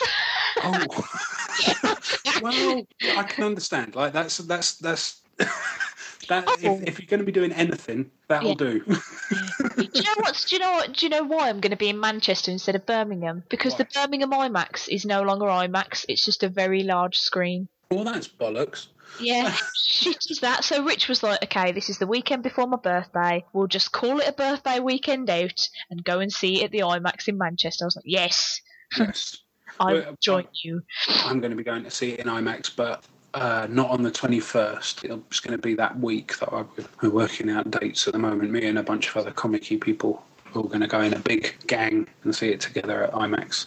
The absolutely pathetic thing about me and Rich is that we don't want to wait a whole day, and we've already we've already booked tickets to see it at the Odeon the night before. so it's going to be like we'll see it on a little screen, and then it will just be bigger in my eyes. Well, Yeah. doesn't he film like extra bits for the IMAX? I'm pretty sure. Doesn't he do that, Nolan? Like he'll film. I've Right, heard. That, yeah. Yeah. So so like, and I've never been able to spot the difference. I saw Dark Knight in IMAX, and then I've got it on DVD. But of course, I saw it first on the IMAX. So and then like months later, I got it on DVD. So I I don't know what the difference is. Like I can't remember. I'm not. It's not like I'm watching it going, oh wait a minute, you know, what about that bit of background or whatever. But like you'll be able to do that contrast. You'll be able to see it on the one and then see it on the other and go, oh look, there's more said to Rich, background. so this this better not be like the one in the trilogy where he completely misses the mark. Because if I'm going to see it twice in two days, it better be fucking good. Well, I t- I tell you what, I've been watching the trailers, and when the first, like, I'm I'm a massive Christopher Nolan fan. Right? I've never seen a Christ- Christopher Nolan film I didn't like. Right, so so I've always had absolute faith in him. And then when the first few trailers were coming out, I was a bit like, hmm, oh, I'm not sure about this. I'm not sure. And then have you seen the latest trailer? Is this the one that came out like yesterday or, to, Yeah. or earlier today? No, I haven't. Oh, Is it good? Is it good? Because uh, my my biggest thing with it was, and I I said this to Rich when it was announced that Bane was going to be in it, was if Bane is not intelligent and conniving and meticulous, I'm going to hate this film because Bane is one of my favourite Batman villains. You Because won't watch this trailer. Oh, because the thing is, the thing I've always liked about him is that he's so clever that he's he's not the guy who's just going to go in brute force and kick hmm. Batman in the face. He's he's. I mean, if you take the Knightfall story for example, he's the one who he knows that Batman is ludicrously good. So he knows that even though he's got this venom and whatnot, he wouldn't be able to take him down completely by himself. So he just sets everybody on him continuously until the point that Batman's like, why won't this fucking stop? And then Bane's like, ah, now it's my turn. Fucking get in. And I remember reading that. I mean, I, I didn't read, it wasn't long ago that I actually read the Knightfall story. And I, I was reading it and I was thinking, why did no villain ever think of this before? This is genius. Just wear the guy down until he's practically dead and then break the fucker. And ah, I just I said to Rich after the mess that was Bane in Batman Forever or whichever one it was that he was in, where he was essentially Poison Ivy's lackey and just went "Mm," every now and again. Any improvement on that will will make my day. I think. Well, I, I think, like I say, this trailer, I, I was I was pleased. I was very pleased. Like uh, it's um yeah, it looks good. It looks very good. I, I kind of don't want to talk about because like I think like most people, I'm looking at it trying to work out the plot. yeah, So anything I say is either going to be really wrong and make me look stupid in a month, or it's going to be right and be a spoiler. Yeah. So. Um, but yeah, it looks good. It looks Oh. good. I can't. I, I'm so excited to see it, and that that's what worries me. I think is because the last film I was this excited about was Captain America. Okay. Okay. and then and then you know uh, that kind of fell on its face for me. So I'm trying to calm myself down and think that this could be shit, just so that it you know it lives up to. Because the thing is about being a pessimist, right, is that you're either always proven right or pleasantly surprised. you, Yeah. never let, you never let down as a pessimist. So, You're never disappointed. Absolutely. indeed. Yeah. Oh, can't wait. I would imagine we'll probably see it a third time at some point as well. I, I have a feeling I might be seeing it twice, possibly in IMAX twice. So you know, That's I- I- expense as well. well, I yeah, but do you know what? It's going to the cinema is expensive anyway. Like it, it's actually not that much more to go and see it in an amazing way. So I was going to say, says the girl who's going to get a train and stay in a hotel to see it in an IMAX. well, I mean, my my local cinema is a bit crap. Like it's a Vue. And it's Oh. it, like the screens are tiny, and sometimes they forget to put the lights down properly. And I've been in there where they've turned the film off halfway through the credits and things like that, and it's not it's not great. And then it's like a tenner for a ticket. Oh, So then and then IMAX is I think maybe fifteen pounds for a ticket. I'm just like, well, do you know what? Um, for two of us to go, the difference between twenty quid and thirty quid. Actually, considering you know it's like the difference in, in the quality of experience, I'm prepared to pay that. I always feel like a mug paying ten pounds for a cinema ticket. So I kind of think, yeah, what the heck?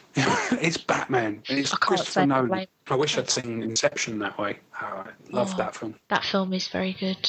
Talking of films, I had uh, I had entirely meant to review. I, d- I don't know if if um, if I've mentioned it on this podcast, but I have got a list of things I wanted to do before I was thirty, and one of the things on that list was watch Richie's top fifty films.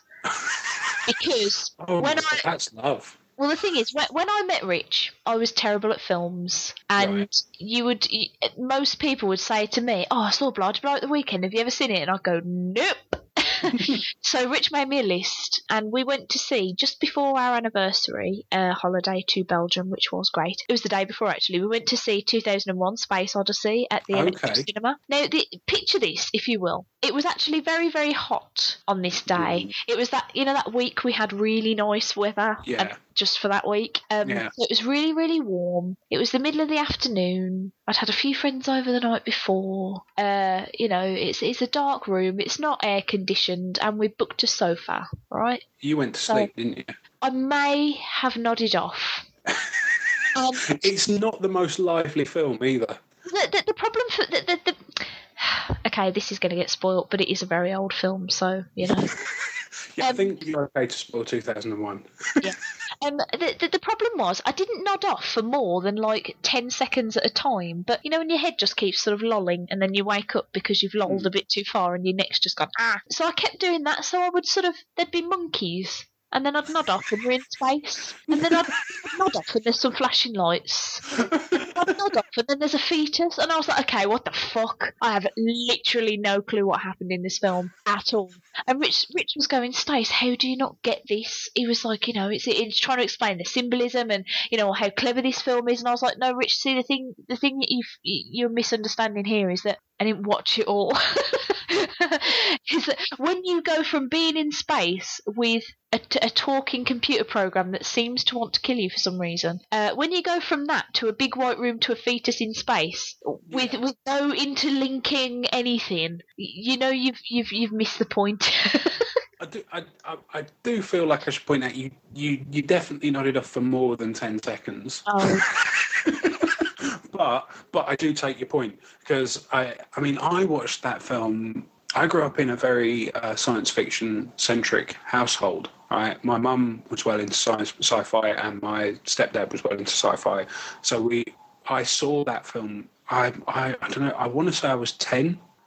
um, right. so I've had to kind of piece together the plot in retrospect, like from reading about the film, because I saw it and I loved it. I had no idea what happened, no no concept whatsoever. So I definitely sympathise because yeah, you're right. There's monkeys, then you're Yeah. in space, then Like, like it. As, as far as I can glean, it's like there's some sort of mystical space black tablet, and, Hmm. it, and it creates life. Maybe, yeah. Yes. It's maybe it Yeah. does. And there's a giant fetus, and also monkeys. And you know what else? Flashing lights. And I don't know what this spacecraft with the talking computer program has to do with anything. Like Well- I just, uh, I said to Rich when I came out, I said I feel like I'm I'm stupid because I don't get it. I said, but I know that I missed nearly all of it. It does sound like like the whole thing with the computer is quite that bit I got when I was a kid. It was the rest of it I had trouble. But um, Yeah. but I think you must have dozed off at like a crucial point. Like um, but yeah, go on Wikipedia. It explains it all to you. I mean, it's it's a Kubrick film. The main thing is the visuals. As long as you got the amazing visuals, like he's not big on personality anyway. So you know, like yeah, I, it's, I I think it's a great film. But you know, I think I will enjoy. I'm going to have to watch it again because I can't cross it off my list as having seen it because I obviously haven't seen it.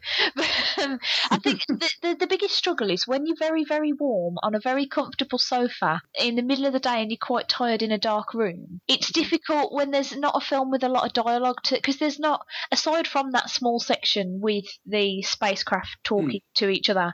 Because I remember that I remember that part quite clearly. So I think I must have been awake for all of that. Mm. Um, but yeah, I, it, yeah, it's a very then quiet film. yeah, sort of after that point, every now and again I'd wake up just because I'd be hearing dan dan "Ah!" and I was like, oh, um, probably probably something exciting is happening. Where... So yeah. I, I mean, I, I totally sympathise. That I mean, put me in those circumstances. It could be uh, like it could be anything. It could be like it could be a Transformers film. It could be like it could be the Avengers. I would still fall asleep. you know, Yeah, I was warm, quite happy because when I went to see the Avengers, I went to the same cinema and we booked a sofa again. But I was so bloody excited, I couldn't I couldn't fall asleep when I got home and into bed like hours later. Oh. Like, Rich, did you see that bit? Yes, I saw all of it. Stay shut up and go to bed. I'm so oh. excited. On, on on this note of all this talk of sleep, I think I may have to go shortly. Do you it's know getting quite late over here. That's fine. I've just uh, well, it's you know, it's we are in the same place. It's pretty late. Oh, of course we are. We're in the same time zone, aren't we? Yes. Um, and I was just thinking, actually, like Rich is probably sitting downstairs, going, "I want to go up and lie down for a little bit." I'm hugging his side of the bed right now as well. I'm just all over his side of the bed. I'm I'm travelling up to Man- I'm to Manchester tomorrow, so I, I've I've got. Yeah, I need to be. Yeah, I need to get a good night's sleep. So The thing I wanted to mention that I will very briefly Oh, mention is that because I've started reading an actual book again, Ooh. and- and it's the first book in the Sookie Stackhouse Mm. set. I don't know how many there are. Do you watch True Blood at all? no. Oh, okay. Because the one thing that I will say about this is if you're a perv, right, and you've watched True Blood, and you think, I'm going to go read those books because there's going to be plenty of sex, you are wrong, my friend. funny thing about that program is that I remember watching it the once when I was at home and I was watching it in my bedroom and my granddad was in the room next door and I was getting embarrassed because of all the sex noises he must have heard coming from my bedroom. It just must have sounded absolutely terrible because the show sort of alternates between vampires biting the shit out of things and people getting fucked. Okay. that's pretty much and and when that's not happening it's pretty boring i'll be i mean i'm not a fan of watching random sex but if i'm gonna it may as well be in the midst of a lot of vampire killings do you know Yeah, I It- can, it's yeah. quite quite exciting. So i started reading the books and it's quite funny how they've managed to get from this source material to the like sort of sex pop madness that's going on in the show. And i'm very surprised they took it down that alley to be honest because i mean the sex scenes in the book it's quite funny. There was one that i, I missed that they were having sex until they climaxed and i was like oh.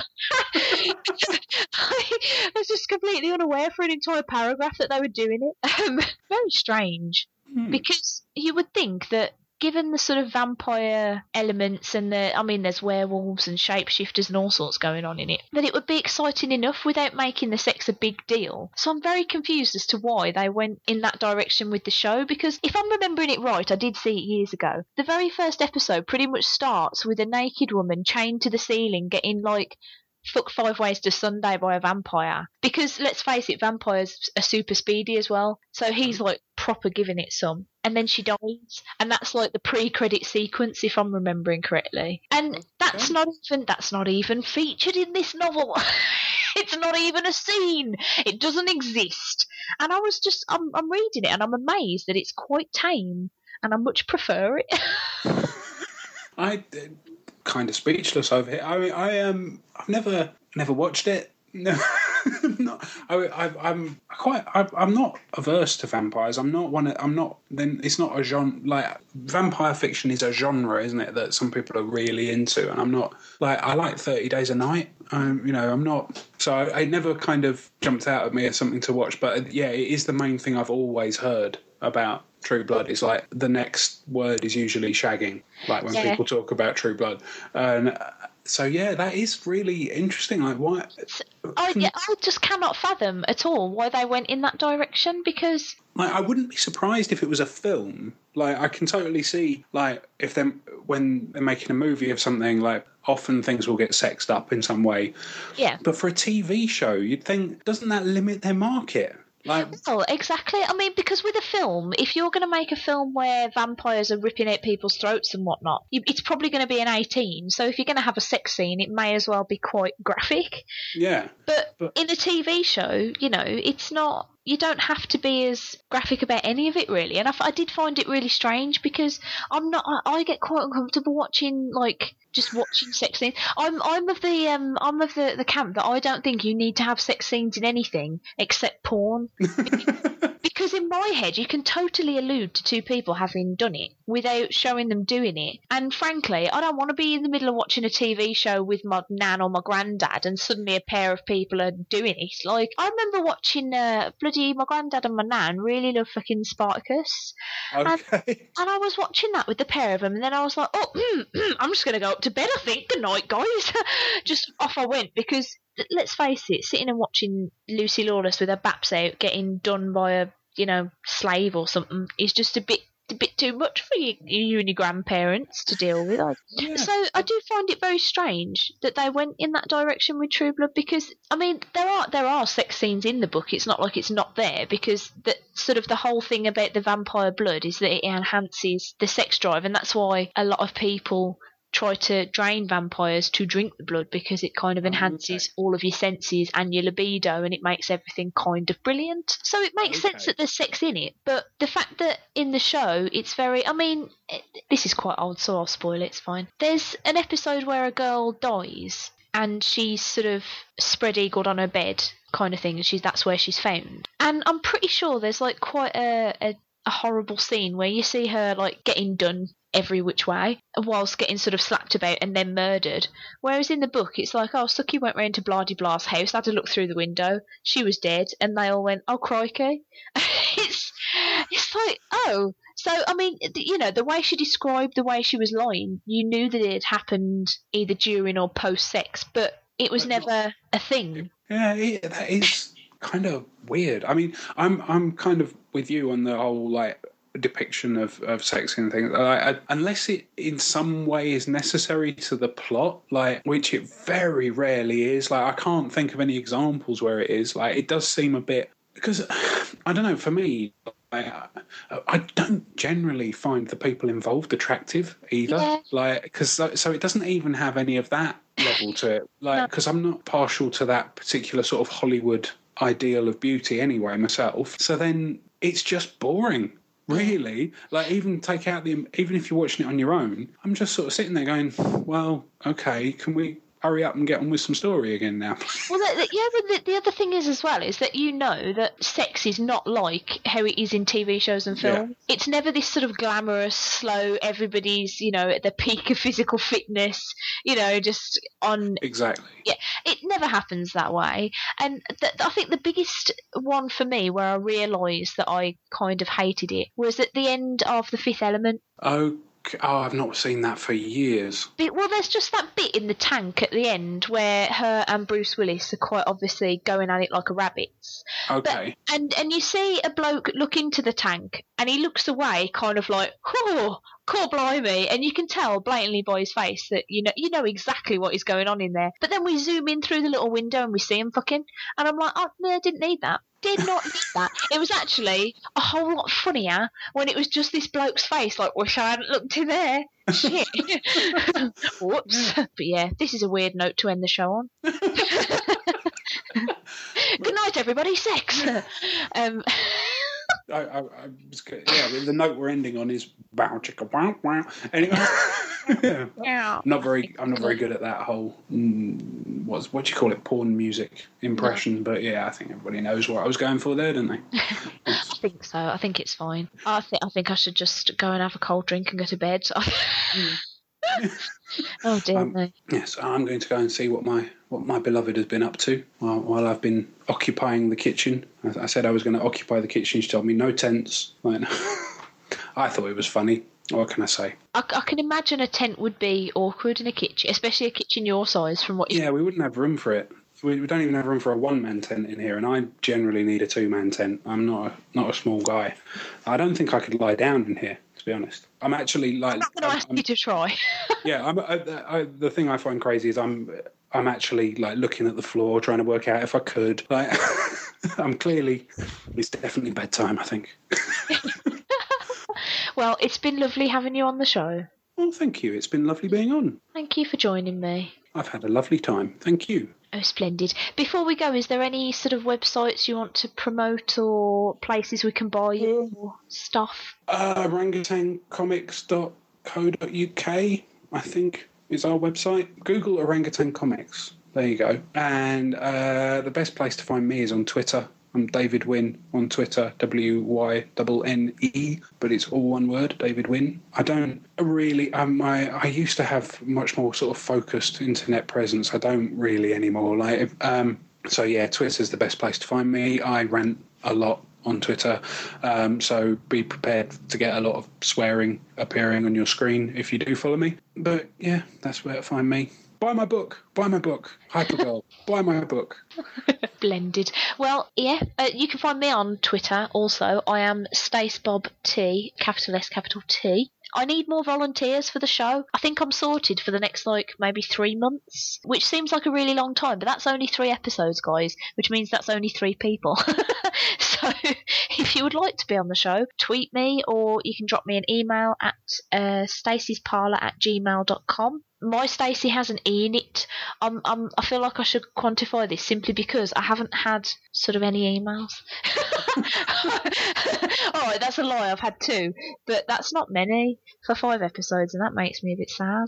Aww. So I'm pretending in my head that it's because people were spelling Stacey without an E, uh, and it and it wasn't reaching me. Maybe, perhaps. Sure yeah, because it can't be because I'm irritating and boring. Clearly yes, come volunteer to be on the show, or you know, email me and tell me to shut up. Whatever. I don't mind. Whatever you like. Thank you for joining us, and I will be back in July with somebody else being awesome. I'm gonna go because seriously, I'm just rambling now. I'm not very good at outros either. So bye everyone. Bye bye. Yeah. Bye. Do a rainbow. Bye bye everybody. Bye bye. Everybody. Bye.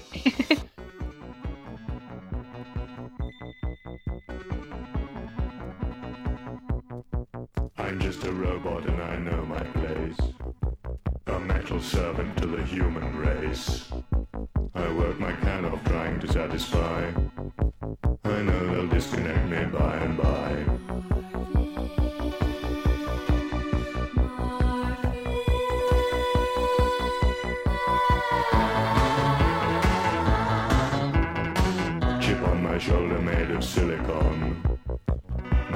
Circuits like a lexicon.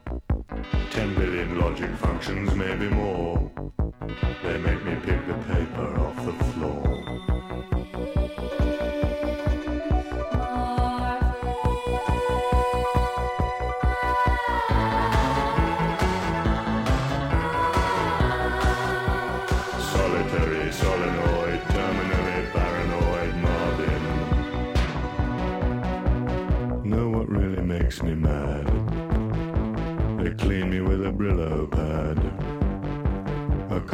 wouldn't be so bad. Life, don't